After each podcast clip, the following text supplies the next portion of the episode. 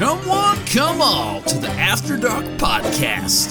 The podcast in which Sheriff Anthony does his best to wrangle Konrad through Westworld, one doggone episode at a time.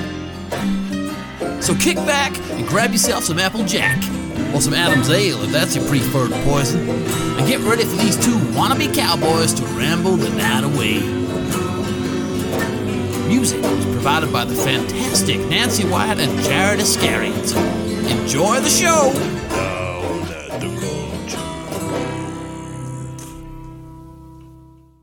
Hello and welcome to the After Dark podcast. I'm Anthony James, and that's Konrad.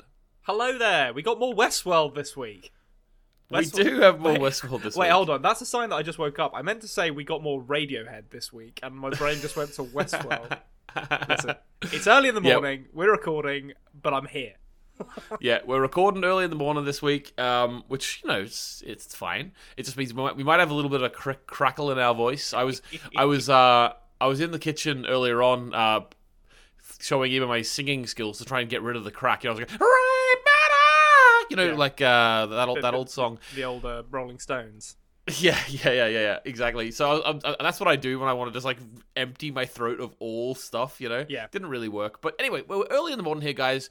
Last week's intro was really long, so instead, in, unless Konrad has something he wants to say, we will continue straight in. What do you think, Konrad? We're, we're going straight in. Let's do it. Oh, let's break it down!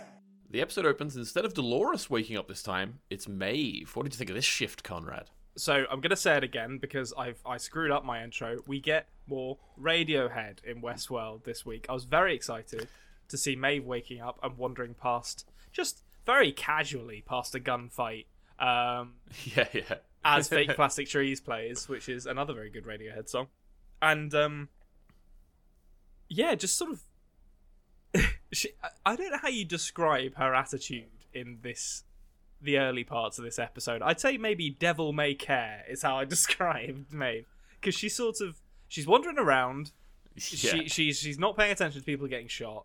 She's picking out the roughest dude in the bar, uh, and then she's essentially negging him to the point of murdering her, so she can speak to Colin or whatever that chop shop dude's name Felix. is. Yeah. Felix. That's it. I knew it was something nerdy. Uh, um, I have some. I have some questions. Questions for you. Questions for the audience. Questions for anyone who listen about how this is working. Because my my understanding was that they're having their memory wiped every time they died, and not necessarily just by the chop shop dudes, but by a more kind of um, I don't know, a more like formal process to make sure that Okay. shit like this can't happen.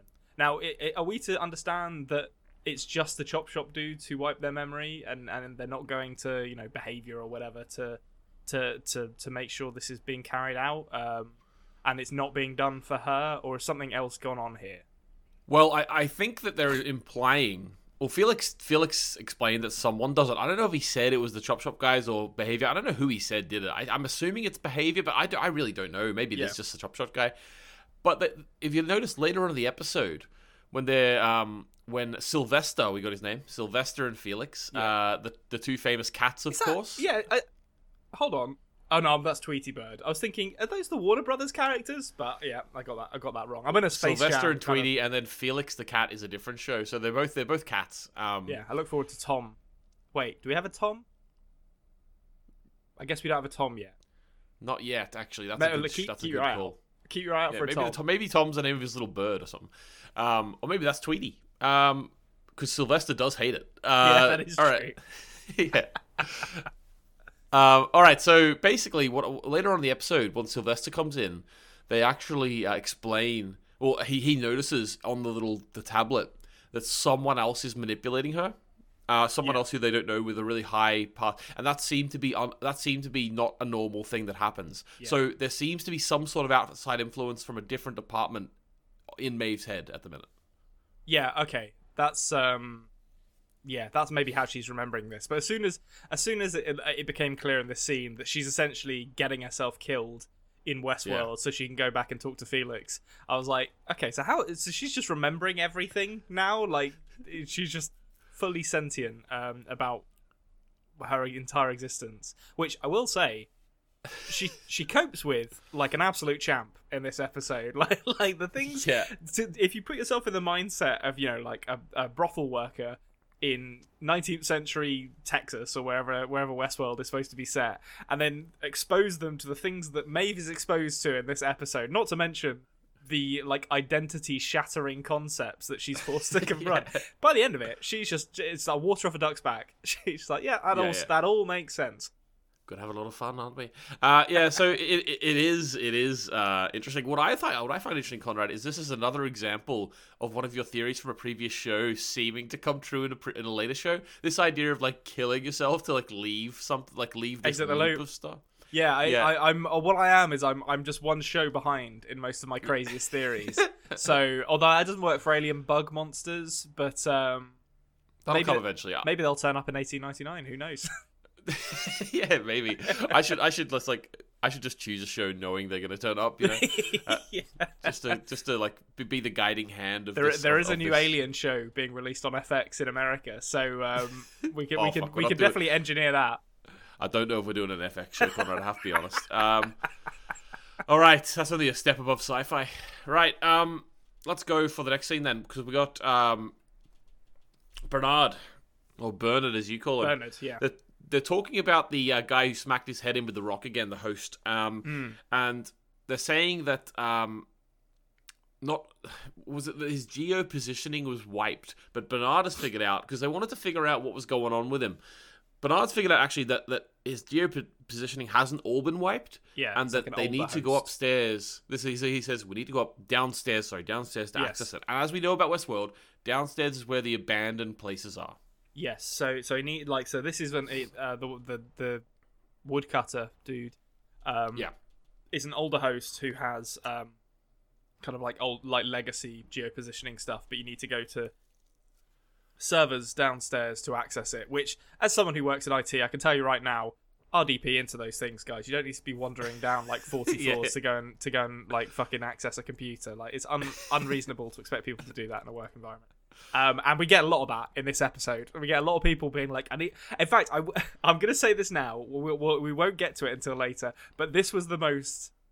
You know, you know when Hollywood approaches a subject that you know quite a lot about, and it does yeah. an awful job of it, and you just have to kind of like switch that part of your brain off that actually knows a lot about it, and be like, you know what, this is just. I just have to accept this at face value that this is how it works here this was that for this episode was that for me where there was a lot of moments where I was like, "What? Why are you doing this?" like, it doesn't make yeah, sense. yeah, it's, it's it's because like they can create these human-like robots, but they can't set up their network correctly. yeah. They, they can't they can't put they can't put these servers behind an internal firewall to stop it, the people who shouldn't be logging into them from logging into them. You have to walk down forty floors of stairs to an office that looks like it's literally the office. Uh, Yeah. like it, it, I expected like the stereophonics to start playing as Bernard walked into uh, walked into it 'cause it's got like um, I don't know how you how you describe that sort of '90s like 20th century office aesthetic, but it definitely kind of has that the room that. Well, it was all dark as well, so unlike yeah, the the normal sort of beige tones of that aesthetic. also, also, turn the lights uh, off, guys. Like someone, someone's just left them on. Yeah, I know, I know. But, you know, Westworld, what can you do? Like, they're all mavericks. Even behind the scenes, they're all mavericks. What I'll say is, I don't really understand why, like, if they're so high tech, these people who are hacking into the park, why do they have to put a physical thing in the arm of a of a host with a laser protruding? Like, why why can't they just hack into the data? Like, what's going on here? Yeah, I, I, it's funny actually that I mean that is a good point, but I think that I'm more just like yeah, that's fine, whatever. I'm, I'm not gonna I'm not gonna question that.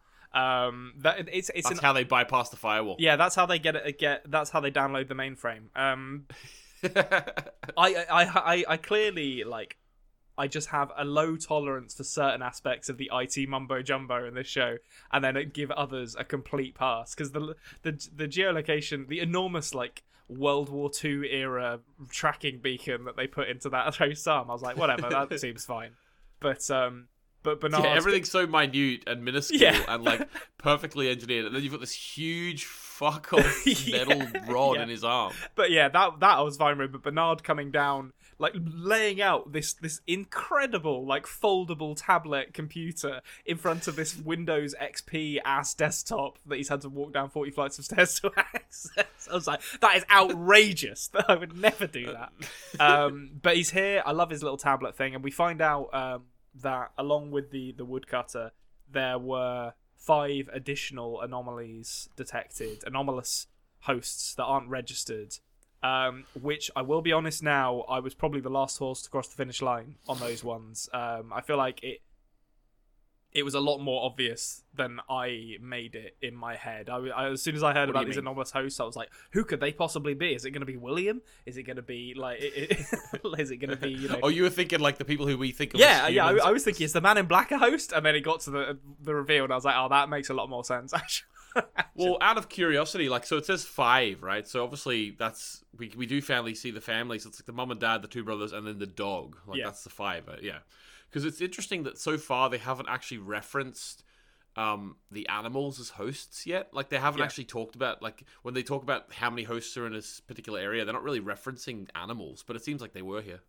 yeah, that is probably the first time. Yeah, we've heard them called hosts. I mean, we've certainly seen them, you know, walking horse Oh, yeah. hosts and buffalo hosts around in circles and stuff. Um, They don't usually put them on the same level as the human hosts, though. No, Like, even no, in, absolutely. Just like just like real life, how we sort of separate ourselves from animals. Maybe we should, or maybe we shouldn't. Who knows? But we sort of separate ourselves. Like we are, we are more superior in many people's eyes to animals. Yeah. they sort of view that way about the hosts too. Even though they're all just, even even though they're they're all just like made robots. Like the human hosts are better than the horse hosts. yeah, but I mean, listen, if you bump up Roger the dog's bulk apperception, he'll he'll fuck you up. I, I want to see. I want to see that I episode. thought the dog's Westworld. name was Jock. Is it Jock? Which one's Roger? I, I, I didn't get. Oh, what- you're no, you're thinking of the young boy. He's called Robert. Oh, Robert, Which is the yeah, same. yeah, that's I'm pretty sure it's the same name as uh, Ford. yeah. Jock. That's right. Yeah. Well, okay, Jock. When when we get when we get to the episode where Jock's bulk apperception gets bulked up by by Felix and Sylvester, and he becomes a super dog. That's that's the episode I'm looking forward to. Now then, where were we? You know. Oh, please, Westworld! I'm on my knees begging you to go in that direction. Like if they get these, uh, if we have these human human hosts being able to just be this clever and actually game the system, shove one of those human host brains in a dog. We're Oh, begging you. So, I, look, listen, that's the most unrealistic thing in this show. The fact that they would have run this park the way they've run it for 30 years, and not once did they put a human brain inside an animal. Like, you, you would, there would 100%, w- with a gun to my head, if like, you, you, i- if I was in any position of power in this park, you would have a section of this park that was Looney Tunes. You would have like, like you would have like like uh, cougars running around that had like the brain of Albert Einstein or so- something like that. Yeah, you could do it. You could do it like uh, as if as if you're like tripping, but you haven't taken any drugs. Yeah. Like you go into this section. It's like Toontown. Yeah, You know, like in yeah. uh, Who's Still That's why they're losing Yeah. money because they're not making they're not making choices like this. Like that's such a slam dunk of an idea, and I do use that pun deliberately because a new Space Jam movie's just come out. yeah.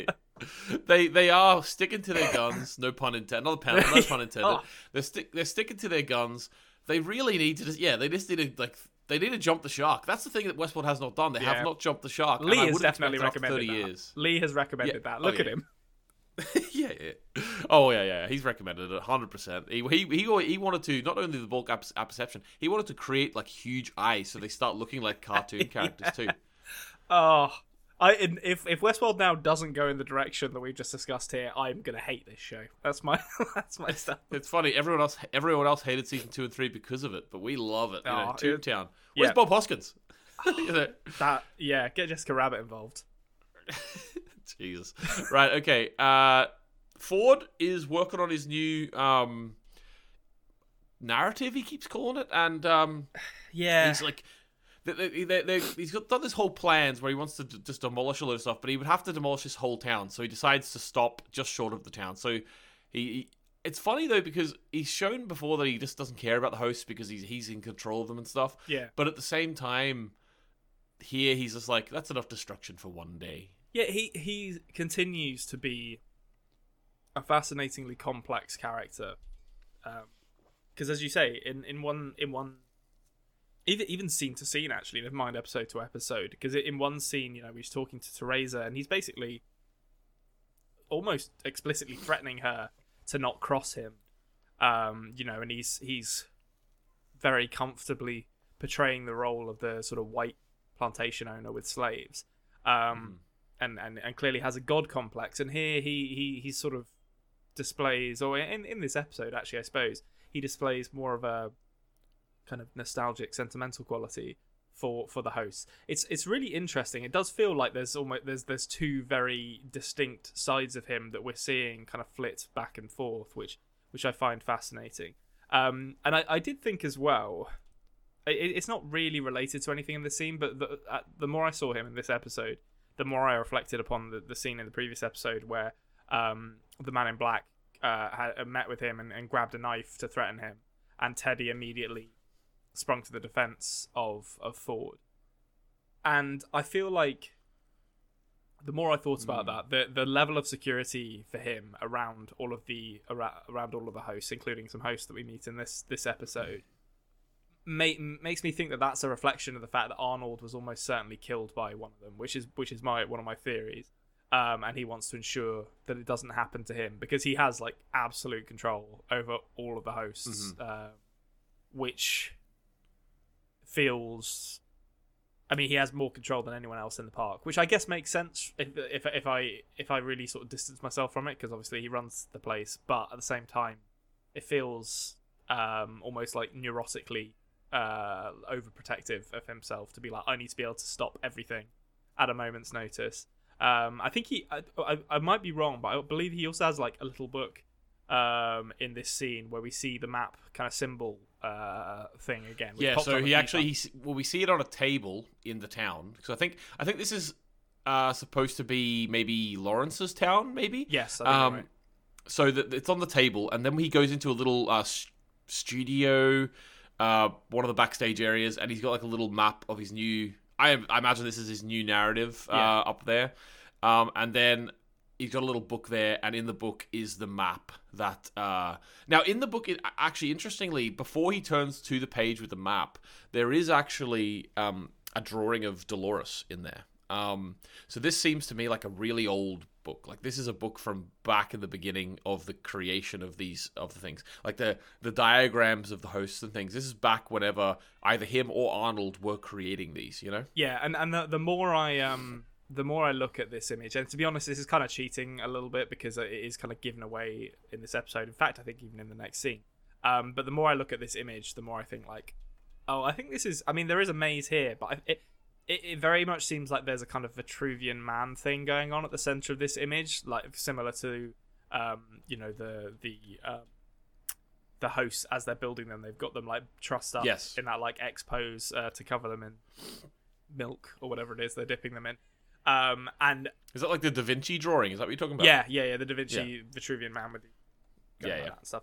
Um, and so, and it's kind of confirmed by Teddy in the next scene that the center of the maze is a man, which is where my mind went by the end of this, and I wonder who it's going to be. Seems like all the signs are po- pointing towards Arnold, but Hmm. uh, maybe they're gonna maybe they're gonna zig on that one rather than zagging and, and hit us with a surprise. Okay, interesting. Um, yeah, uh, one thing I will say as well, when you said uh, about like them not being able to touch him, remember a few episodes ago they they, they can't like like Teddy protected him basically.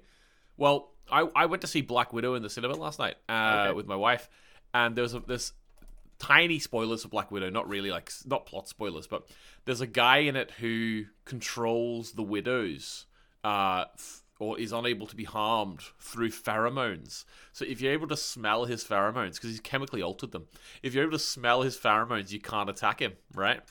Okay. And then now overall, I enjoyed the film. Don't get me wrong; it is definitely like a sort of B C level Marvel. It's it's weird to go back to sort of a Russian spy thing whenever we've been in space, but I, I, I did enjoy. yeah.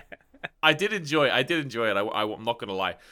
But and, and I'm excited about Florence Pugh's character going forward. But I will say it's interesting and funny because there's a moment whenever Scarlett Johansson and again minor spoilers overcomes this pheromone block. Uh, like she's like she smacks her head on a desk and then goes and he's like he's like what are you doing? He's like and she's like severing the nerve and then like starts fighting him and it's so funny like it's it's like a real It's real cheese, like real cheese. I want an alternative of version it. of, that scene where she smashes her head on a desk and then just passes out from a concussion because that's Yeah. what happens when you hit your head on things.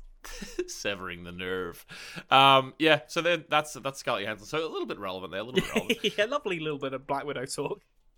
yeah. All right. Next scene. Uh, we had do we do have the chat you said about Yeah. the about the maze. Can I, So we I'll go just say as well, this is a bromance that I didn't know I needed, and it's great to get in this episode. Man in Black and Teddy. Oh, Yeah. what a, what a what a couple! What a what a what a pair of jokers these two are. Just they're all business. th these characters, I think it's fair to say, like they're just constantly talking about how they have, like how they're going to have to do awful things to get to the center of this maze, and I, I was very much enjoying it. Yeah, I don't actually remember if the, in the last episode we talked too much about. I can't remember Konrad, but we talked too much about the fact that like uh, the man in black just goes, uh, you know, Dolores needs help, and then Teddy's like, and he's like, that's the magic word. you Yeah, know? yeah. Like he, he he drops the drops the D word, and Teddy's like, right, well, gloves are off then.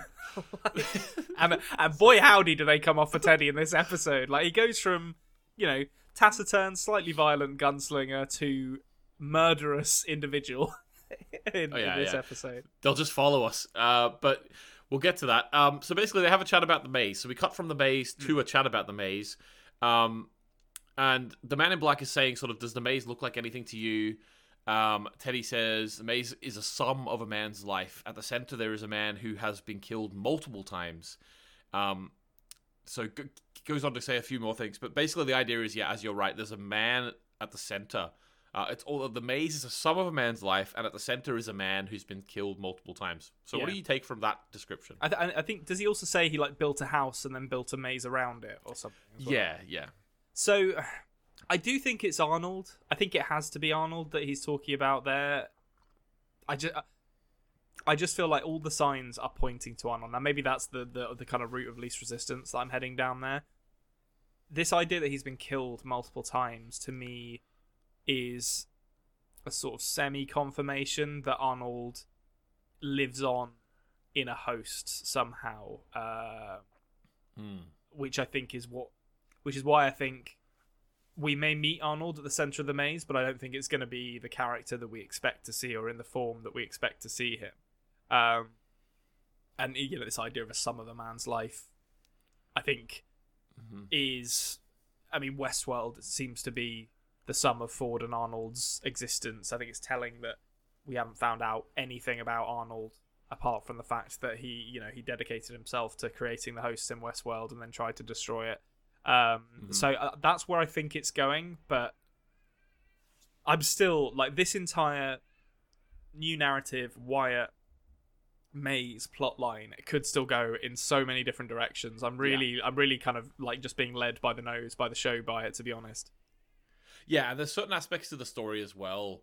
Like you are right in theorizing about the Man in Black because he is called the Man in Black, and there's not really a name for him. Having said that, it is.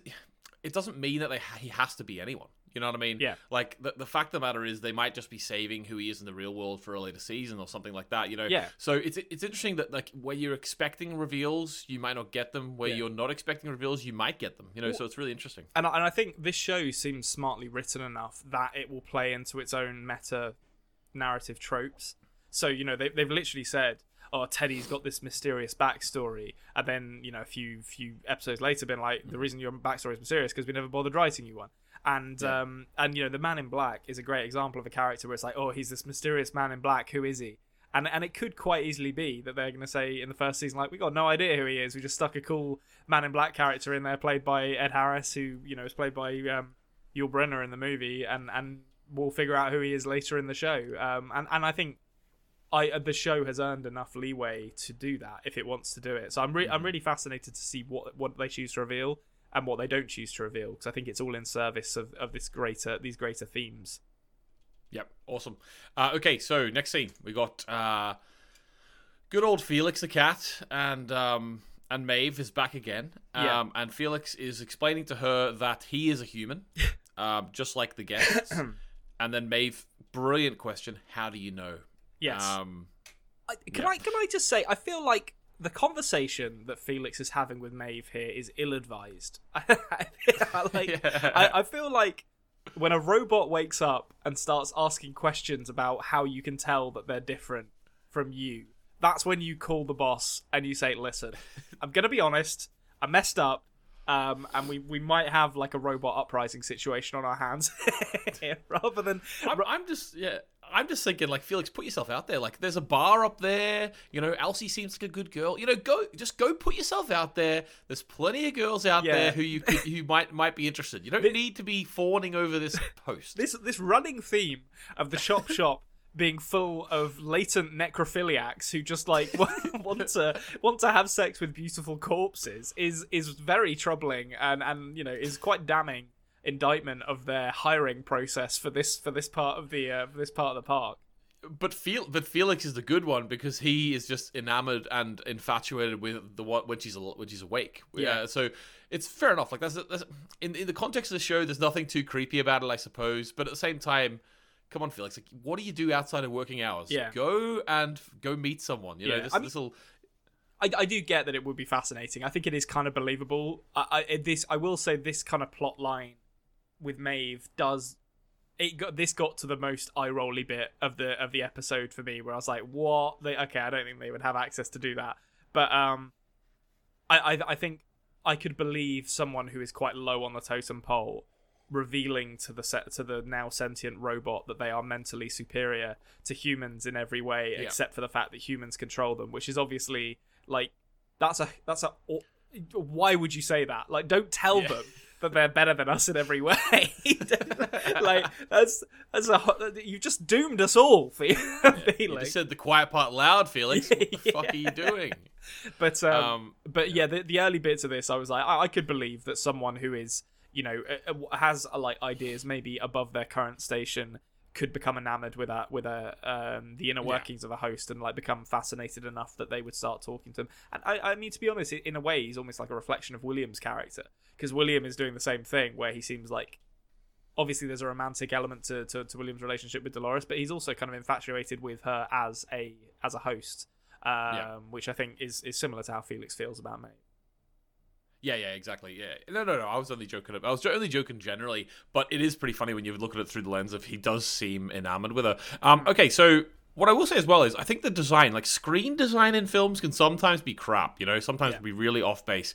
I really like the flowchart design of how she's choosing what words to say. Yeah. Um, and it's coming up as she's saying. I, I like that. You know, what did you think of that? Yeah, I thought I thought a lot of the the, the kind of operating system stuff we saw uh, looked very believable to me, and I and I loved the the, uh, this the the part of this scene where May is staring at it, that this like kind of learning algorithm, picking words out of her out of her um, her dictionary, I guess, um, uh, uh, words that are available to her as she's saying them, and then her just freaking out and kind of shutting down.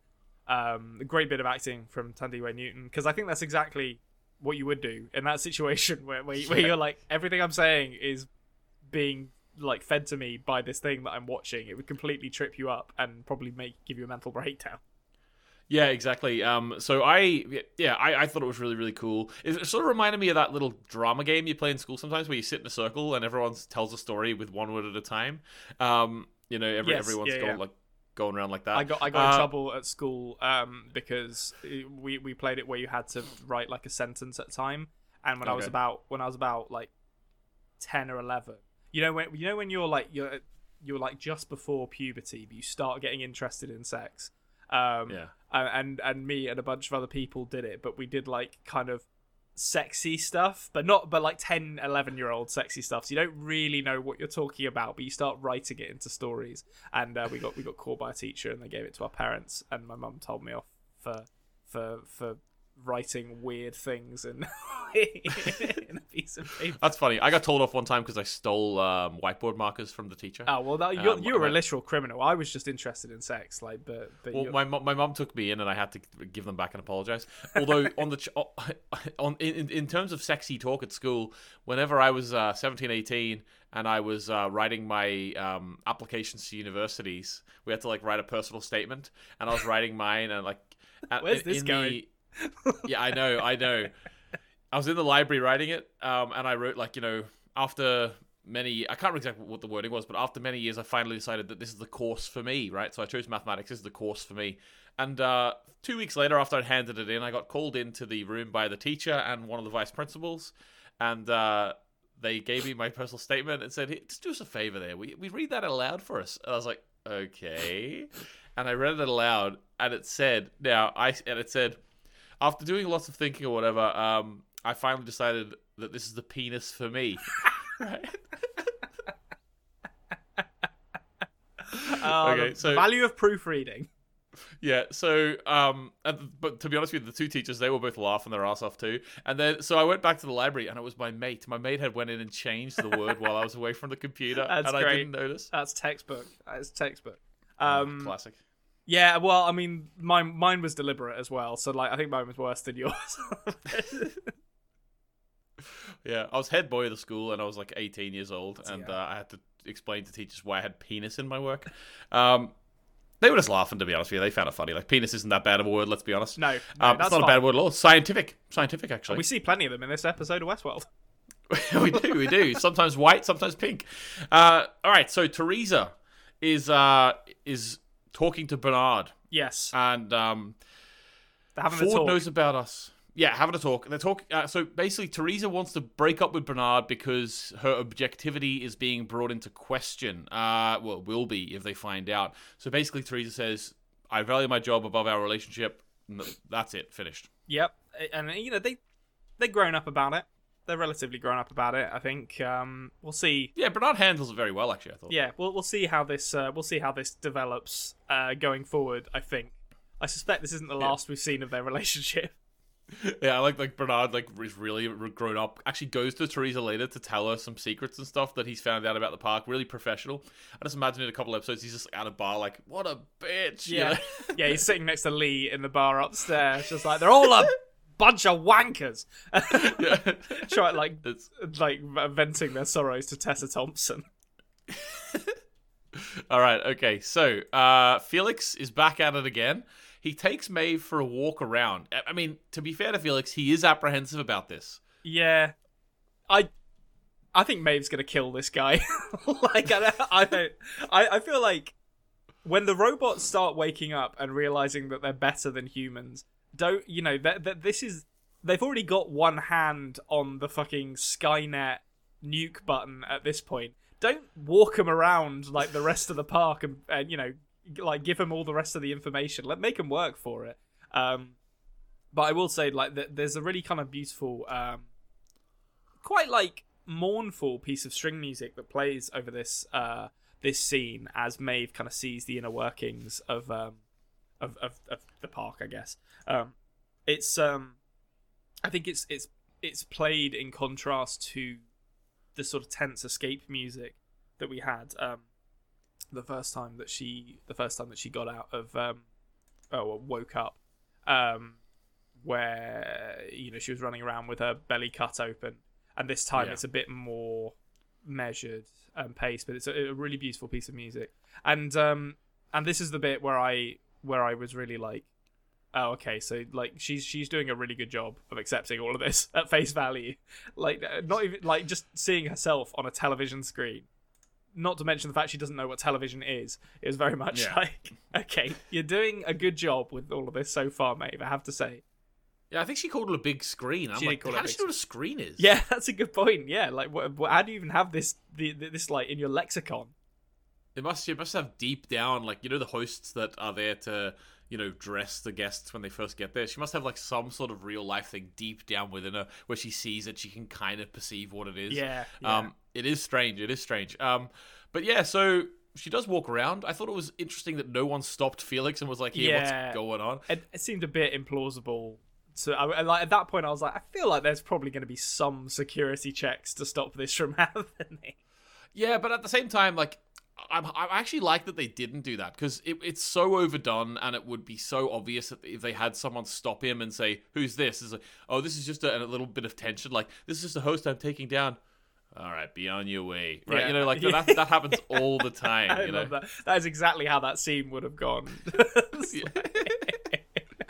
and it would have been a waste of everyone's time because they would have Yeah. made it through anyway.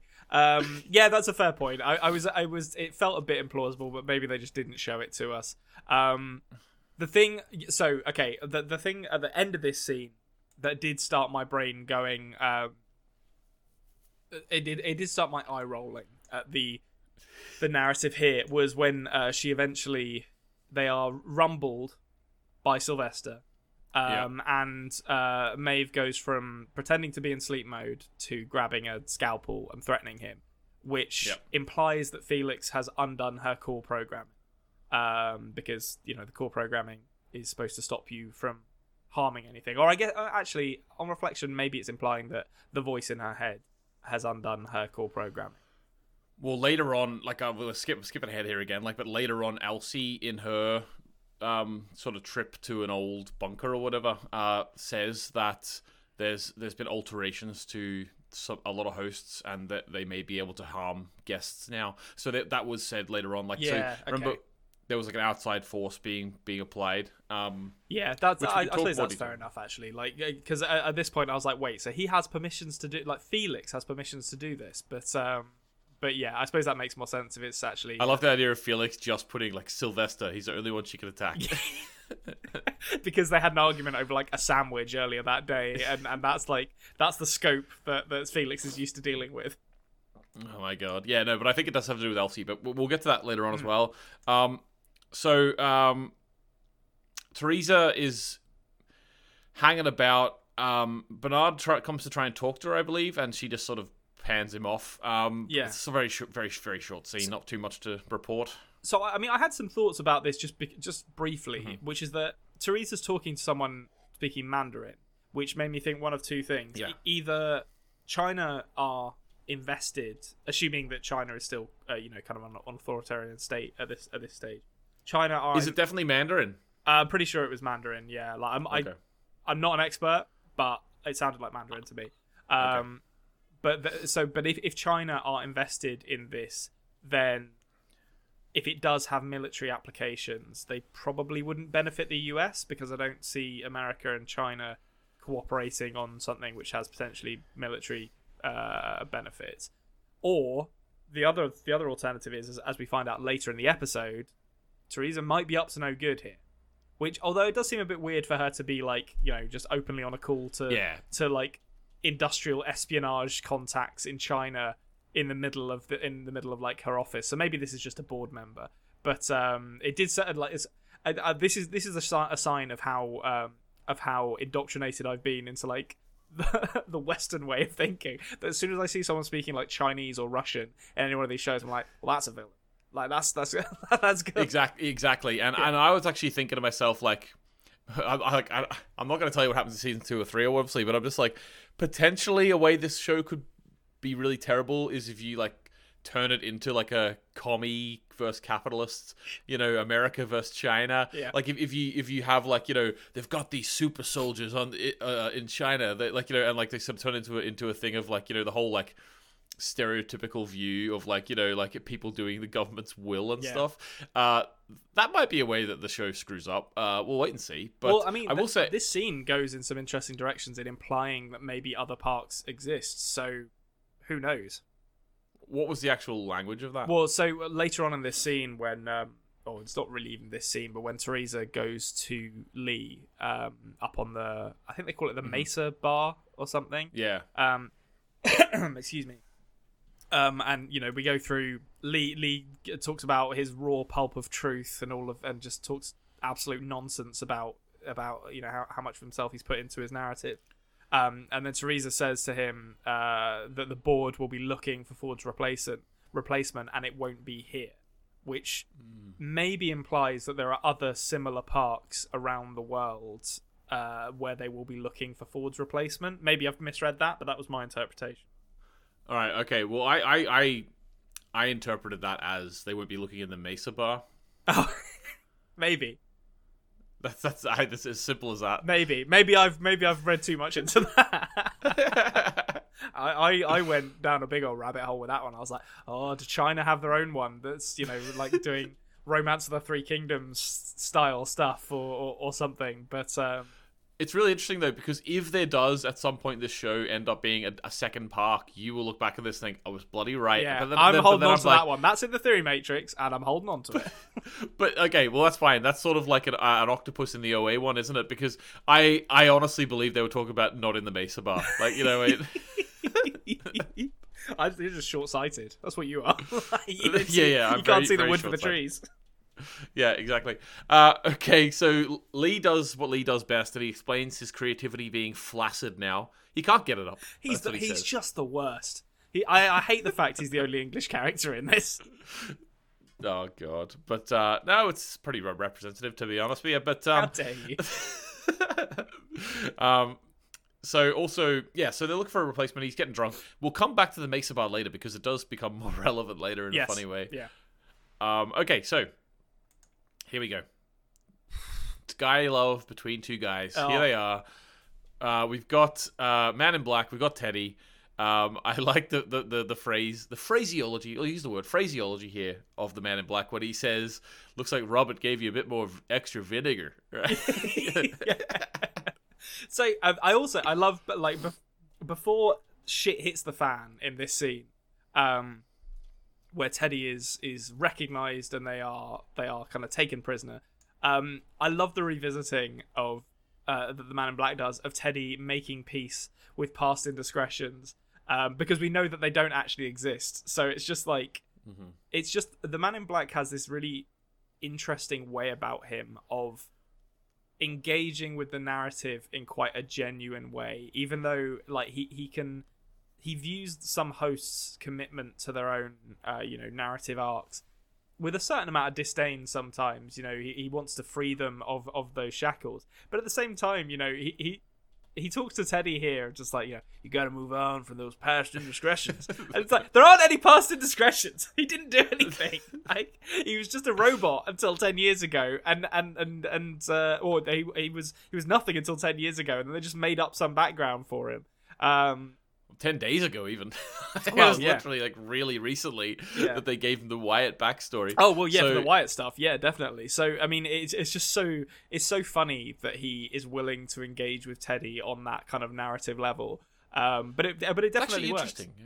It's interesting though. I want to question you there actually. So, do you think this Wyatt thing is 100% made up? And it, obviously, it, it does lead into the, the the way that the show's been going. Or do you think that Ford is actually just allowing Teddy to maybe get visions of his past, like Maeve is also getting? I feel like I, I, we haven't actually seen anything saying how old a host Teddy is, have we? Not really, no. I feel like it would make sense. I mean, you know, they they they they've talked a lot about how much it costs to get these hosts up and running. So, I think it's Elsie. excuse me. I think it's Elsie in this episode who says that it costs like ten thousand dollars. So, or it might be Felix, but uh, one of one of the people in, in the part it says it costs like ten thousand dollars to get their personalities right. So the implication there is that once they've got one, they're going to keep using them over and over again. Yeah. And, it, and if you and we know they keep their memories, so if they're gonna if they already have the memories, it probably makes sense to try and you know feed those memories back into existing narratives just to save yourself some time. So that's probably what's happening with Wyatt. Yeah, so it makes me think that maybe the Man in Black, maybe he knows that there's there is some truth to the Wyatt storyline potentially. But then again, but actually, he has also said that he's never seen it before. So Yeah, yeah. He seemed he seemed un, unsure where that was going, but it could it could just be a genuine engagement with this like mysterious backstory that Teddy has on like a pretty surface level. Maybe he does know a bit more about it that he's letting on though. yeah, maybe. Okay, so uh, they do a um, Hitman Three job. where They they take a few fellas, they knock them out, put Yeah. them in a put them in a sack, and they take their uniforms. Although the Man in Black does not change his hat. Yeah, That's- I come on, Ed. like that's not a that's not a Union soldier's hat. You're giving the game away here. It's funny that he isn't the one he's even recognized. It's Teddy Yeah. gets recognized. Uh, the- Theodore Flood. It's Flood, right? Yeah. Um, and uh, and then they get taken and strung up. Um, Yeah, t- Teddy just like else. opens up as well. Like um, as soon as as soon as like he gets recognized, he just start, he even takes the man in black aback a little bit. Like he starts shooting, and the man in black's like, "What are you doing?" Yeah, because the man man in black doesn't want Teddy to die, so he's trying to sort of go through peacefully. Yeah. If he was just by himself, he'd literally just be going through killing everyone. Like, Yeah. but uh, he doesn't want Teddy to die, so they're sort of trying to be as as peaceful as possible. But then Teddy obviously opens up a can of whoop ass on these guys. yeah, yes, he does. Um, all right, so next up, we get the debut Oh, of the apparent board member Tessa uh, who Thompson. we've been waiting. Here she is. Yep, Valkyrie herself. Yeah, Um, lovely to see. Yep. So she's like the board member, uh, potentially that they were referring to in a few episodes ago. Yeah, yeah, I Um, think she was. So she's but she's arrived now to oversee everything. Obviously, Lee Sizemore does not know this at this point. Uh, and he sees, you know, a, a nice looking woman at the bar. He thinks, you know what, I'll go over and have a chat. Um, in a very his bravado is dialed up to twenty. Let's His, say his Uh, flirting is abhorrent. As what all I've written here, it is some of the worst flirting I've ever seen. Um, it's not helped by the fact that he's drunk. Although we do actually get um, some interesting, um, well, an interesting tidbit of information here because I think he, he says like the suits at Devros or something, which is Delos. Uh, What, was the name? Sorry, Delos. Delos. Okay, so D E L O S. I'm gonna change. I'm gonna change it in the notes now. We have heard that name before. Okay, I've not caught that before, but I guess that's the name of the company who like owns a controlling a, a stake in in Westworld. Um, Yeah. maybe maybe the company that William and um, and uh, and what's his face uh, work for. Logan. Yeah. Logan, that's it. I think that probably- So, so it, it, it would have to be that. Like, it, it would be so weird for them to give us a company name and it for not to be the company that we're. and right, you've got it. You, you you've got it. So that that is where we've heard it before. Logan mentioned the name of their company. And Oh, it was did he? Delos. Okay. Yeah. Um. So that is that is the name of the company. It's I think it's mentioned a couple of times even after. I think Elsie mentions it later in this episode too. They're sort of, sort of really starting to mention that quite a bit. Yeah. Um. So we'll come back to uh this character a little later on because um she comes back in a big way. Yes. Lee obviously Lee doesn't really he, he sort of I wouldn't say he fully strikes out here, but I think there was never any chance of any success because she is just sort of laughing at this Yeah. guy, uh, and I think she enjoys the cringe of the fact that she knows who she is, but he doesn't. You know? But can I just say as well, like if, if Lee seems to think at least that he has upward mobility in this company, and he's pretty high on the po- uh, the totem pole. If if you are interested in you know ascending to the highest ranks of a company, might be a good idea to know who the board members are of of the, of the company, so you don't accidentally make a drunken fool of yourself in front of one. yeah, yeah, yeah. No, no Lee Lee strikes me as the, as one of the guys who just like sort of doesn't do any. is- Does everything for himself. Doesn't te- he's not a team player at all. Just goes and gets pissed at the bar. Really shows himself as a real dickhead around town. But then still still believes that he's the most important man and Yeah. he, he should be getting all the promotions. He ties the No- narrative together. Like without him, Yeah. this place falls apart. Yeah, yeah, no, he's he is the glue. Um, okay, so Elsie goes to Bernard Hmm. and says uh, the data is timestamped. We're gonna find uh, who's doing it, um, and then Elsie sort of implies that Theresa's gonna be the first head to roll uh, whenever this all gets Yeah. get gets gets outed. She also then leaves and uh, and like. Delete, you know, uh, I don't actually know that's later on, but when she's leaving, she like hangs up on Bernard. There's a lot of hanging up going on. There in this There's that- and a lot of a lot of people not taking phone calls that they probably should take um, in Yeah. in this episode. I, I I find it interesting. This is kind of an aside, but we didn't mention it in the conversation that Bernard and Theresa have.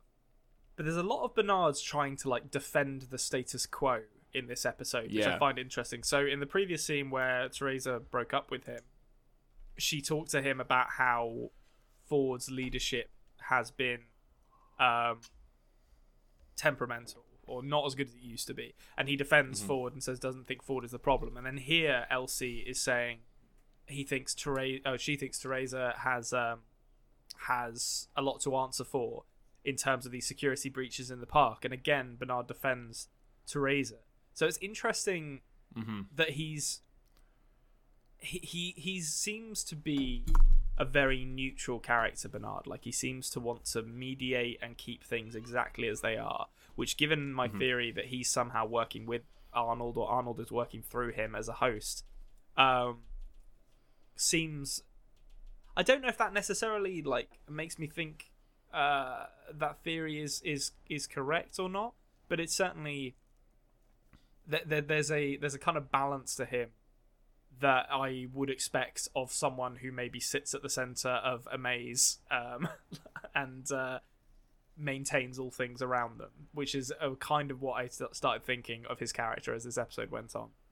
Well, perhaps Bernard is the man at the middle of the maze. Well, I, I mean, he could be. I don't think. I think it's Arnold, but I, I think Arnold is speaking through Bernard somehow. So, Yeah, you've mentioned that before. so I, I, I and I, I just feel like that he's such a neutral entity that that that kind of in my head that's where that that places Bernard in that position. He's mu- much more neutral than anyone else we we've seen really.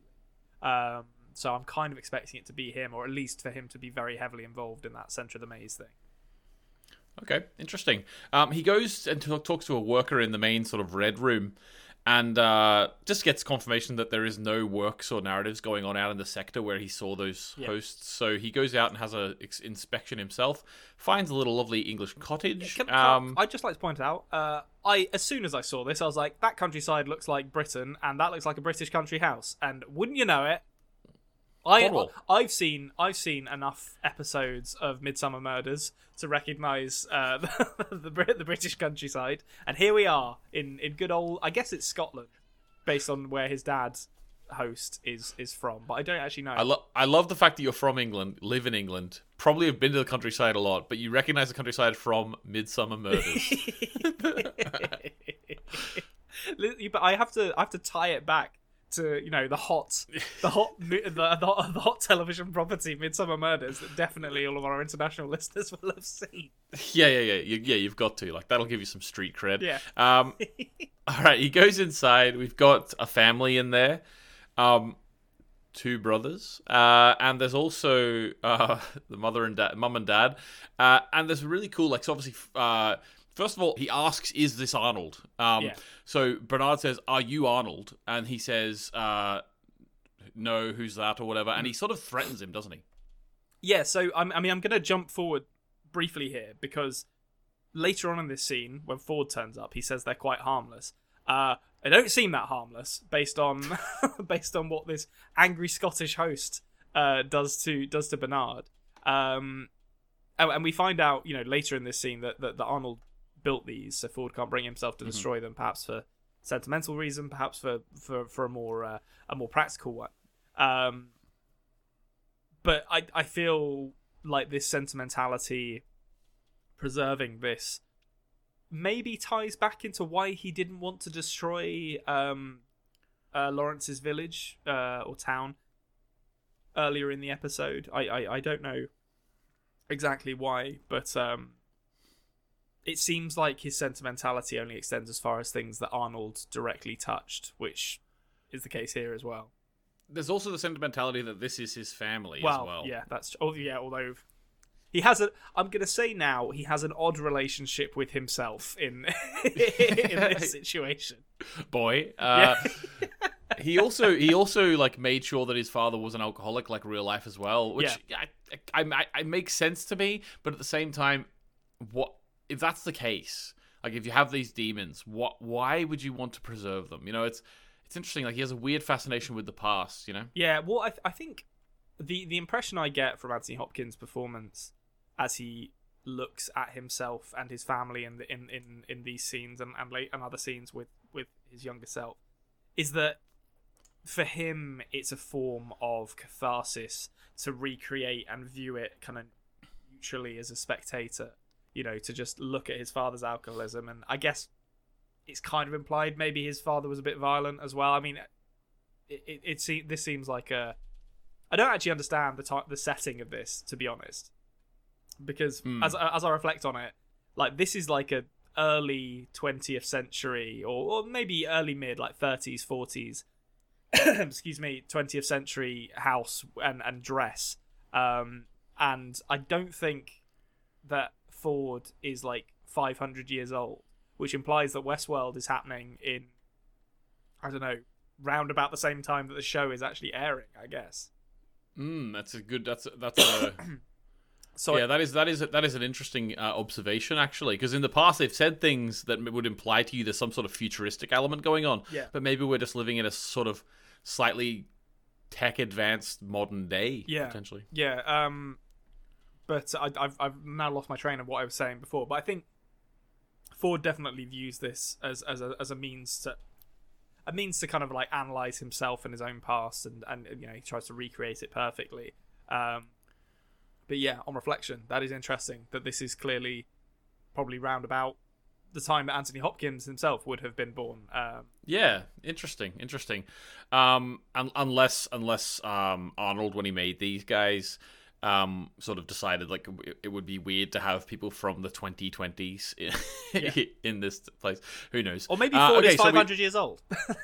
yeah, yeah, maybe uh, maybe he is. Um, well, there is a way he could be 500 years old, but we'll not talk about that. Um, so basically, this is uh, a first shot at sort of how the uh, the heads of these older hosts open up. Yeah. Um, There was no way this wasn't this? going to be creepy. There's no way they weren't going to Yeah. make this creepy. Like a face opening up is always going to be an upsetting experience. Um, I thought it looked great though. I thought it looked really really cool. Um, and um, I I don't know if this is better or worse. Like I I, I feel like I, I kind of love that the, the, these things are like explicitly robotic. I really liked seeing that. Yeah, yeah, I thought it was pretty cool too, and I like I like they didn't do the the, the, the classic robots with like just wires underneath. I think Yeah. like in the old Westworld film, I think that's what they did in that. But this is like proper like mechanical, you know. uh, It's just it's almost steampunky in a way, you know. It looks it's it's it's quite nice. Um, all right, so the big reveal. Um, Lee Sizemore pisses everywhere. First of all, he just pisses all over everything. Yeah. Um, he's he's not a he's not a, for a man who's who's a, he's, he's one of the heads of narrative. He's not a he's not really a uh, a metaphorical guy. He just wants to literally piss on everything. Yeah. Um, I, I honestly thought that that um that the lesser Hemsworth was going to shoot him in this scene. I was like- don't shoot him because you got blood and piss everywhere. yeah, that's a fair point. It would have been a real mess. And also, Tessa Tessa Thompson's just made her appearance. It would have been a bad first impression for for, for Thor to to just kill the head of narrative. Well, you never know. Maybe she would have He appreciated was a it actually. Yeah. like- yeah, he's pissing everywhere. And it, it makes me think, like, can you imagine, like, back whenever we were talking about when I first watched the show, I was like, hang on, this isn't like a miniature world, is it? Can you imagine if it was, and then this guy's just pissing all over it? Like, Oh, that'd be great. Like Gulliver's. Trav- Travels, like cuts to like it starts raining on William and Dolores, and they're like, ugh. yeah, what's that? Uh, very asparagusy. But um, Another road yeah. not taken for Westworld. I can already see they're not doing Looney Tunes. They're not doing Gulliver's Travels. What are you What are you doing, J.J. Abrams? yeah, exactly. Well, I don't know. That's the thing about J.J. Abrams. I don't know how much actually involvement he No, had. but listen, if your name's at the end of the credits, you're the one I'm going to criticize for this. Even if it was Jonathan Nolan and um, I can't remember the name of the lady who um, who worked on this. Um, oh, it's gone now. I can't remember either. But I think they're a couple in real life. Yeah. Apparently, someone said. but like, if J.J. Well, Abrams maybe they're is not going actually. I think someone said that in the comments. if he's going to stick himself at the end of the credits, like the big name at the end of the credits, he's the one I'm going to criticize for this.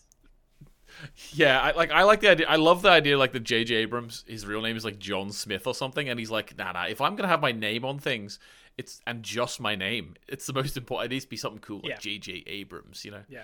something memorable. Um, you know, because these days he doesn't seem to do much. To be honest with you. Uh, okay, so next scene we've got uh Bernard looking through all the first generation hosts. Yep. There's a little cameo of Dolores on the yeah, screen. she you popped up. I. I didn't see who the first one was, which annoyed me. Um, I didn't rewind it, but um, yeah, Dolores definitely in there, which I think we maybe already knew.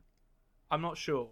We definitely knew she was. Can up. you imagine if he's scrolling through and you just like see the man in black's face there? Oh, that'd be that'd be great. Like, like he just lit like all these all these characters in the show that are just hosts and we don't know it yet, and this is just a massive spoiler for the whole. Thing. yeah, yeah, and then they still do a proper reveal like in two seasons Yeah. time or something. Um, okay, so that's you know he's he's sort of doing a little research into into the hosts. Uh, we go back to um, Man in Black. Mm-hmm. Uh, he's tied up um, to a wheel. Teddy is going to get branded with the symbol Yeah. of the maze. Um, so it's it's interesting to me because I think what I gathered from that, like this is like the symbol of Wyatt's gang or something like that. Yeah. And it, it seems like these guys are branding members of Wyatt's gang with this, so everyone will know that that's what they are. That's what it seems like. Because why else would they care about the symbol? Yeah, I think I think that must be the case. It, mu- it, mu- must be something that. Sh- I mean, I think uh, from from you know like kind of a meta perspective, this symbol is just being like kind of strong armed into every part of the narrative. Yes. hmm to to keep it um keep it prevalent for for anyone who might be on the trail. But I think yeah, for uh, in in, in like in terms of what how what it actually means within the narrative, I think it is like a symbol of Wyatt's gang or something like that. Um, which based on how these Union soldiers looked when they turned up, it doesn't seem like they've been that successful in catching that many of them, to be honest. So, I, I, won- Yeah, yeah, yeah. I wonder. Oh, actually, there were some bodies. There were some bodies that they were chucking away. I don't know whether they that that was their men or um or Wyatt's men, but yeah. I, I, I, Oh, he said it was Wyatt. Well, I think Teddy did a little thing where he said it was Wyatt's doing. Like it Well- wasn't enough to kill men; he had to maim them. Well, so he says that when he looks at the dude with the missing eye, and the guy's had his hands cut off, which is Oh, yeah. which is ridiculous. Um, like, what's that guy going to do as a soldier now? Like, get send that guy home. But um, but then there was a bunch of people like tossing bodies, body bags into a into a mass grave, which made Yeah, there was some sort of battle. yeah. But um, but yeah, they're trying to brand Teddy. Um, but it doesn't happen. It doesn't doesn't play out the way they think it's going to. Yeah. Um. Okay, so Teddy gets on the Gatling gun like we saw, and he just starts mowing them down. This, um, this is your uh, this is your Django moment, uh, your your your moment of violent catharsis for Teddy. Like all all the all the, the times he's been embarrassed, all, all the you know all the times he's been humiliated, he just guns down like fifty people. Yeah, yeah. Um, it is a bit overkill to be honest with you, but he, he he was right. They probably would have followed him. So just to get him out of the way, he Yep. probably did the right thing. Um, I mean, Felix and Sylvester have a lot of work to do. Let's just say that. Um, all right. So, question to you: yep. Anthony Hopkins is a man of many skills. He's an actor. Yes. He's a mask maker. He's a man of many skills. Did he make the mask? Throwing a ball from one hand to the other is not one of oh those my skills. god! I'm so glad that you've brought this up because this is this is. I'm I'm gonna say I'm gonna say something potentially controversial here. This is the worst ball acting I've ever seen in my entire life of watching movies and, and television. Unbelievable! The la- it's it's like it's like at no point is he confident that he's got the ball under control. So it's just like Yeah. Like like kind of like, like doing this like it's like it's it's giving him static electric shocks as he's catching it and he has to get I can see it. the calculation of the x and y coordinate of each hand as he's doing it. Oh, like this one's a one, two. This one's a minus three, minus four. Yeah, unbelievable. You know? Like someone someone on set should have been like Anthony, just just lose the ball. It's not it's not helping the scene at all.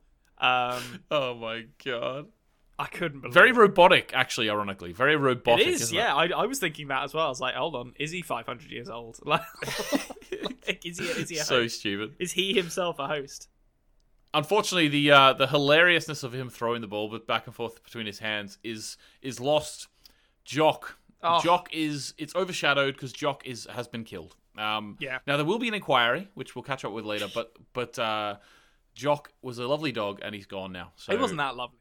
I mean, he he was he was a wild beast, a, a wild a, beast. wi- a, a wild beast uh, who who kills kills rabbits. I think he kills. I can't remember what it is. He goes after. Yeah. Yeah, rabbits. We know, like, you know, he's a greyhound. Of course Yeah, he's I mean, chasing I, rabbits. listen, That's what they my, do. My my aunt has owned several greyhounds, and they have all come back with like birds and squirrels and rabbits because it's like, well, you know, they they run at like a thousand miles an hour, like they're so fast. Well, what's interesting is a few episodes ago, uh, Ford was actually talking about it, uh, uh, like asking the story when a greyhound finally gets the rabbit, what does it do with it? Doesn't know what to do. Yeah, Um, and then here we have a younger version of Ford uh, with a greyhound who got a rabbit, and then the younger version of Ford just killed the greyhound. you Yeah, know? so, I, that's why I think like this is almost catharsis for him because he's literally recreating an actual event that happened between him and uh, him and Tommy and and their dog um, in the park. Which I mean, it sounds like quite a painful memory, so it's an odd thing for him to actively recreate.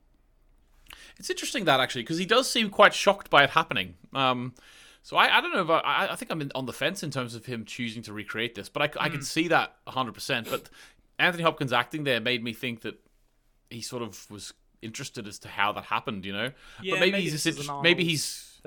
Maybe he's questioning within himself. But I think it might even just be the fact that because I think that he says later on. Actually, let's just skip to it now. May as well. He says he says the young young Robert says that um, Arnold, the voice of Arnold in his mind, told him to do it. Yeah, Um, which implies to me that this is the influence of Arnold still in the park, and therefore this event wasn't from Ford's past. It actually is like this new occurrence, which is coming about as a result of this voice that we've also heard from Elsie doing her little um, her little uh, what do you call it? Um, what, investigation into the- investigations. yeah, we'll come back to that- that. Talking about Yeah, so her investigations that's that has been there's a voice being uh, put out into the park for the hosts to hear. But so, well, you don't think the the story he told old Bill about the dog is is true at all, and it's it's all part of Arnold's creation, or just this particular version of it, where it's being depicted between? Well, I just think that I, I thought the, the the the dog story was more along the lines of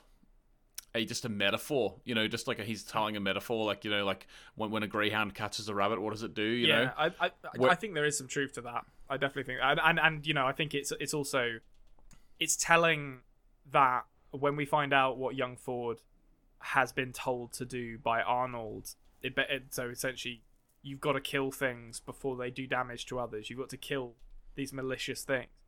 The question then becomes, okay, who else is Arnold commanding to do that, and who is he commanding them to kill? Um, because you know you've got it in this this kind of Yeah. small, you know, violent but relatively innocent context of a dog and a rabbit. But yeah, yeah. it begs the question, you know, there's other hosts he's talking to, uh, who are, who are the violent people that those hosts are being told to told to purge. Yeah, yeah, I can see that happening. I could, I could see like you know Arnold's sway in the park leading to. That sort of builds into the Maeve thing, doesn't it? That's why Yeah. she can sort of attack Sylvester. You know. Yeah, Um. Okay, so we'll sort of do all this at one go. Then I think the Elsie and Bernard stuff. yeah, So Elsie is away getting information. She has a lot of information, Yeah. like the the someone's voice is being put uh, broadcast to the hosts. Um, she fi- she sort of thinks that it's Theresa that's up to it. And Yeah. meanwhile, Bernard is actually talking to to Theresa, uh, and he accepts a call from Elsie. And I think he thought. I don't know if Bernard actually thought that there was going to be a physical person who was who was in, involved in this. What do you think about that? Well, I mean, I still don't think it's a physical person who's involved in, Okay, okay. in this. I think it's a it's a consciousness, or you know, maybe a very very complicated AI or something like that. Um, I, Mm-hmm. I I think Arnold is. I, I think Arnold the human is dead. I think that Okay. that part of the story is true. Um, and I think he's Yeah. he's communicating to the park some other way. Um, so this was very tonally weird for, oh, not, not weird. I don't want to say weird because that implies that I didn't like it. Um, but it was like a, it was like a kind of early two thousands horror movie. This with like Elsie going off to this like abandoned theater full of like Yeah. creepy masks, going through like a beaded partition, like she's headed to the porn section of a video rental store in in in, in the late nineties. Um, and just yeah, like on her own in this creepy ass theater, where it's a bit like I, it's difficult in scenes like this because I'm like I, I know that this situation is creepy so like I'm I, and you know in that context I'd be like Elsie why haven't you brought someone with you here but, but but I suppose in her in, from her position she probably doesn't feel under threat so she doesn't doesn't feel the need to bring anyone with her um, Yeah, yeah. but still I mean you know you could see you could see where this this little storyline was going a million miles away with all the shots, you know, of Elsie's back moving slowly from behind her. It's like, well, someone's gonna grab her, obviously. Like, you know, I wasn't I wasn't born yesterday, guys. Come on, I've seen a I've seen a movie before. Um, and uh, yeah, that that is as it turns out what happens. Now, I she she she, she does she does uh she does point the finger at Theresa, which is kind of The classic information dump before getting killed. yeah, yeah, yeah, yeah, and it, and, and it does make it, it does make me wonder that that this is uh, the, the the the like pointing the finger at Theresa was kind of what made me go back to Theresa talking to that character who was speaking Mandarin and and kind of retroactively assess what might have been going on there. Just you know she was smuggling stuff out, but as I say, I think it's a bit unlikely that she would have been conducting industrial espionage literally in her office surrounded by other people. It seems seems unwise. Um, so, but it begs the question: who's she smuggling it out to? That's my that's my thoughts. Oh, I mean, is she being framed as well? She doesn't see. Mm. She doesn't seem. I I feel like the way, what we've seen of Theresa, she seems very hard, but she seems like a very principled woman.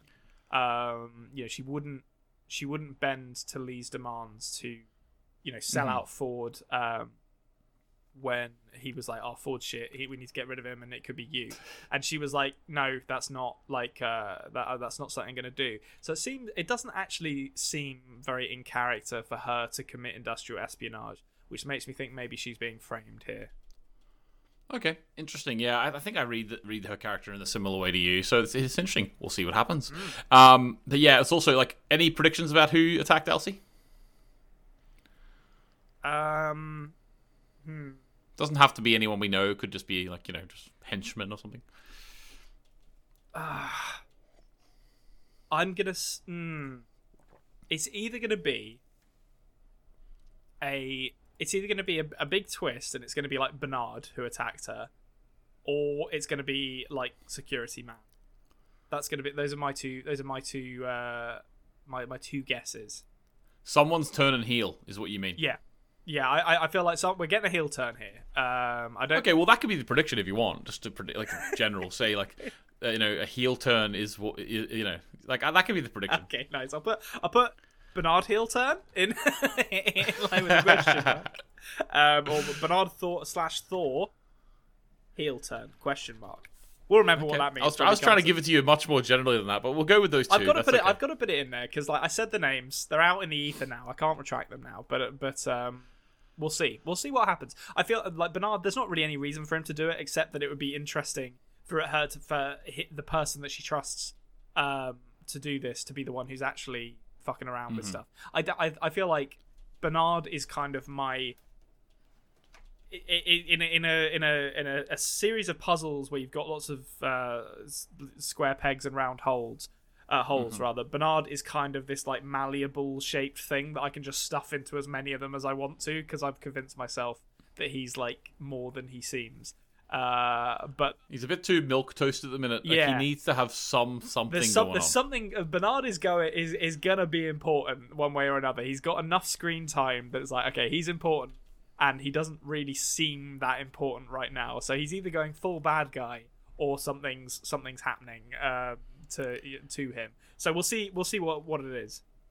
Yep. Okay. Uh, so just to end the episode, then we have a couple, a little bit more of like the uh, Maeve with uh, the two cats, Mm. and um, they're talking about the This is the attribute matrix part. Oh my um, god, this bit, yeah, this is the bit where I was like, who? What? Mm. Like- Let's make some changes. Yeah. She wants to make. Some oh my god! I was just like, okay. well, I mean, first off, if if if playing games online has taught me anything, it's that if you give people the choice to pick their own attributes, they will max out every single one. like, it's, Yeah, yeah, yeah. No, so, hundred percent. uh, if I was doing this, I'd be like strength 100, intelligence 100, toughness No, 100. they're out of twenty. They're Oh, they out of 20. 20. Oh, well, they're D&D scores then. Nice. So, yeah, strength 20, Yeah. intelligence 20, dexterity 20, you know, whatever. Put, bump them all up. Let's see what let's see what happens. Um, Yeah. yeah, so th- this this is the moment. And I get it.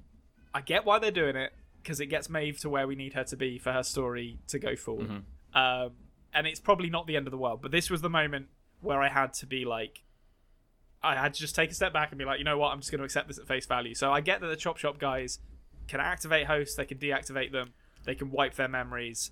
Um, Maeve says that because you know she understands that they like to have sex with the hosts essentially, and that's it, and that's a useful thing for them to be able to do. Um, Yeah. which I will say does make me feel a little bit sorry for the guy that Elsie tried to uh, blackmail um, uh, in the previous episode. Because is that suggesting that the host he was having sex with was awake and like alive and you know, I guess consenting?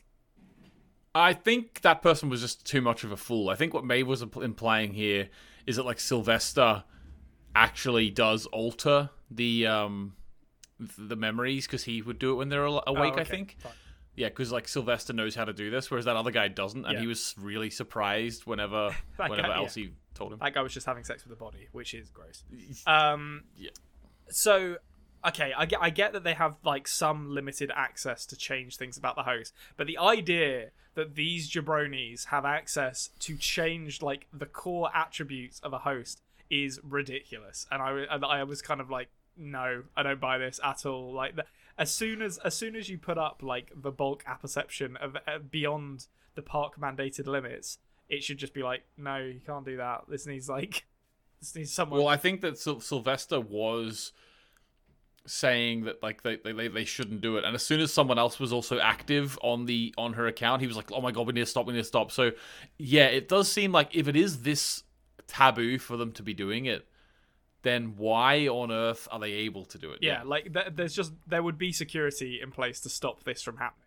Um, so that it was a bit dumb. I don't want to. I don't want to like go on about it too much because it's just like it's just a stupid like hacking thing where you just have to be like, okay, yeah, all the, you're changing all the traffic lights in New York. Timothy Olyphant in Die Hard for whatever. I don't care. But um, but it- it's just in a, in a show where like I've bought into most of the technical stuff that stood out to me as a little bit dumb. But still, where is Timothy Olyphant in this show just by the way if it's about if it's about cowboys Ah. why is he not in it he's got to be in it somewhere. There's got to be a justified area of Westworld where Timothy Olyphant is just wandering around in his hat shooting people. I think it's so funny that the way his career's gone. Like, I, I just I love the idea of him. He's in he's in uh, Deadwood. He's in Justified, and then like uh, Quentin Tarantino's like let's pop him, in, pop him in as a cowboy. Yeah. Uh, in Once Upon a Time in Hollywood, he really is just like this this generation's like cowboy guy. Yeah, which is which is odd because when you look at it, like his early movie career, he wasn't that at all. Like he played like Agent the girl next door. Yeah, he was in The Girl Next Door as like the scumbag, like porno guy, Oh, and then he was yeah. in like Hitman as Agent Forty Seven. Uh, you know, he was he was the bad guy in Die Hard Four, and then he was just like, you know what, I'm just gonna be a cowboy now. just yeah. fair enough. You know, we should all be so lucky.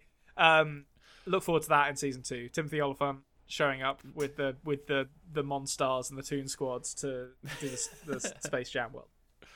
All right. Okay. So her bulk perception is up all the way. Yep. We'll have to keep an eye on that. See where we go uh, next time. Hmm. Konrad, what do you think? We go into the roundup now. Yeah, let's do it.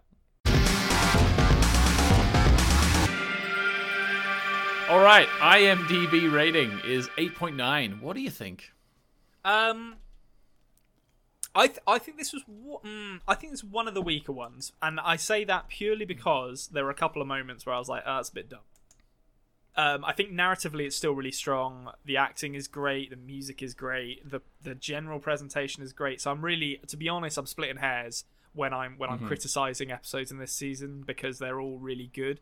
I would say, you know, maybe an eight or something like that. Like, still a very good episode, but I think slightly weaker than the others, just because to get some of the characters to where they needed them to be, they had to go through some dumb techno mumbo jumbo stuff to to get there, and it and it stu- stood out to me. But still, I I I I can't wait to see where Teddy and Man in Black go. That's the bromance I didn't know I needed, but um, but I'm loving what a what an upgrade from Lawrence as well. Um, as you know, as as a character, Teddy is. Um, no Dolores at all in this episode, so I'm expecting her to come back in a big way. Um, but but, she, but No we- Dolores, William, or Logan. Interesting. Mm, but we got a lot of Maeve, so that was a that that's Maeve. It, it seems like Maeve and Dolores are never allowed to exist in the same episodes together. What does that mean? Are they the same person? Uh, we'll see. Could be. They just go through a very very rigorous costume change every time. Yeah, I think my feelings on this episode are the same as yours. Actually, so it, it I, I- I did enjoy, I did enjoy it, obviously, but it, it had, it was, it was actually what what authors call the marathon in the middle. You know, it's mm. sort of the, it's sort of every a lot of the setup's already been done. Yes, there's some stuff sort of been revealed as along the way, but this is very much the don't lose the audience before the end moments. You know what I mean? Yeah. It's it's it is sort of developing the plot lines, but there isn't this. You don't you're not you don't have the the favor of the new world anymore. We're in the world. We know it now, so Yeah. we're not. It's not the new world anymore, and you don't. You're not really revealing huge things, so it's a. It is a bit of a marathon in the middle. I still enjoyed it. I still Yeah. did, but I do think it's one of the weaker ones. to be Yeah, honest. abs- absolutely. And I think it's telling as well that, that that they didn't have any of those like traditional Western narratives really going on in this episode. They kind of very much stepped away from that, um, which it wasn't necessarily a bad thing. It was just notable that that kind of split of here's your traditional Western story and here's the crazy tech stuff going along with it. That that wasn't really what they were doing in this episode. It was a lot more of like here's the intrigue behind the park. Um, Yeah, because even in the westerny style storyline with Teddy and all, it was it was really the fact that he's a host and he's been sort of given a little bit of extra vinegar Yeah. coming through. It was all still sort of very meta viewing of the park. It Yeah. wasn't really yeah betting into the storyline. I don't get, but I get what you mean. Yeah. Right. What about some theories then? Um, okay, so we've got. I mean, we've gone through them, but I'll reiterate them again. So I think the Yeah, center, just just to get them in black and white here. center of the maze and the mapish thing that we're seeing is a person. I I'm saying it's Arnold.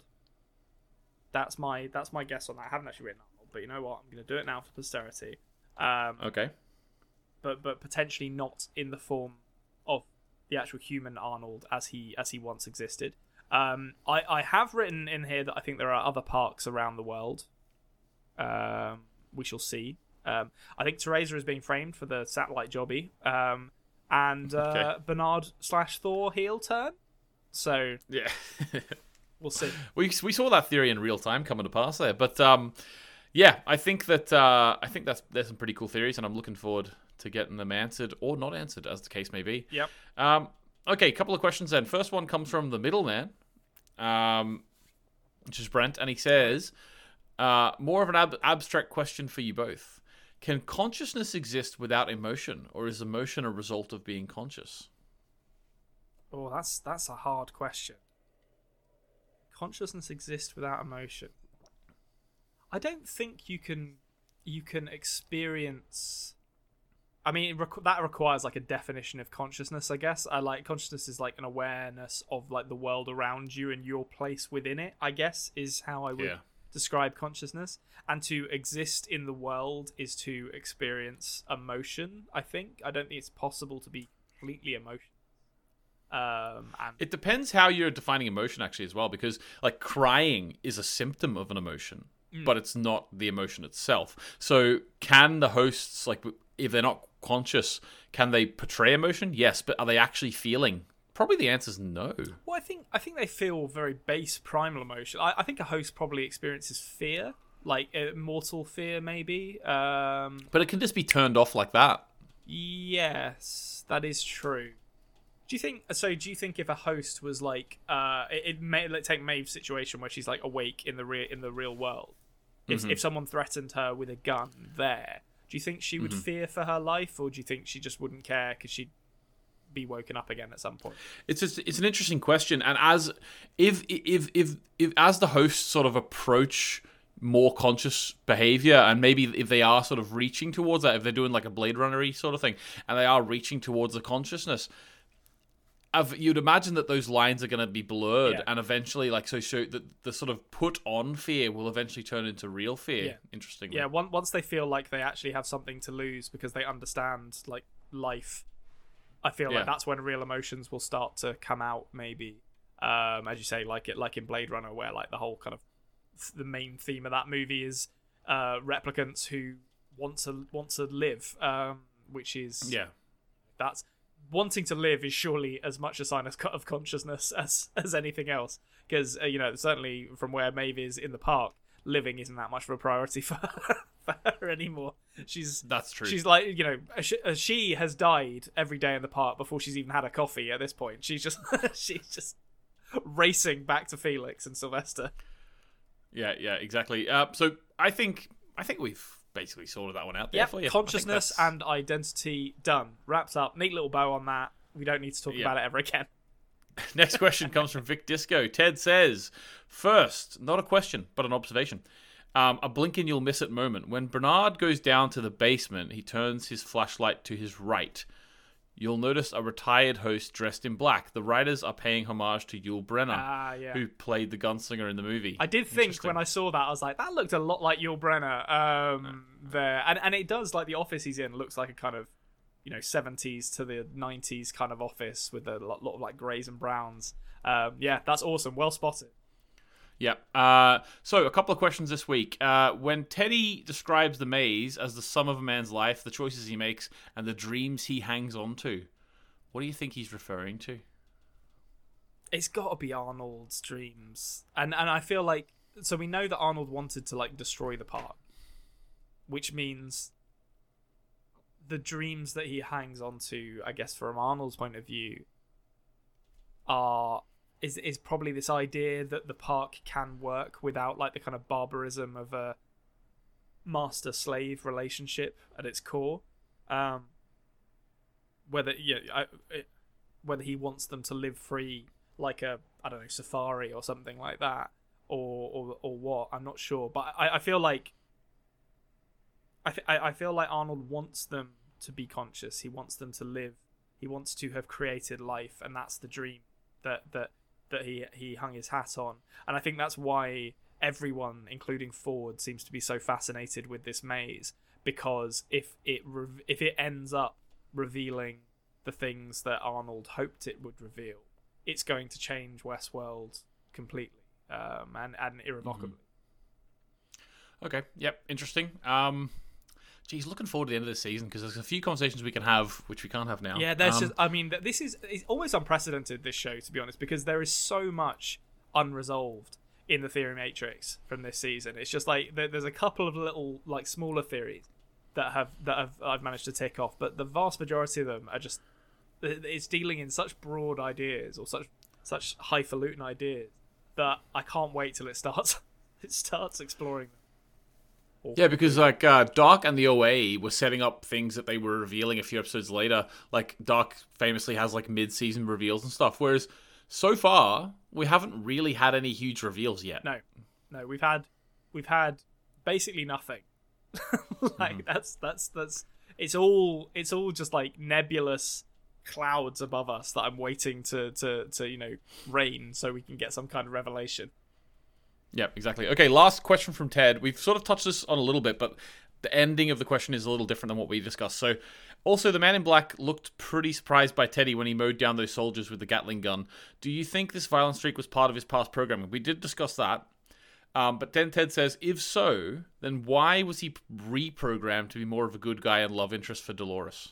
Um, so I think I, I definitely think he he probably had some. He he has definitely done violent things in his past. I don't know whether it specifically was the Wyatt stuff that they've kind of repurposed to to be part of his new storyline, or whether he just was a more violent kind of character.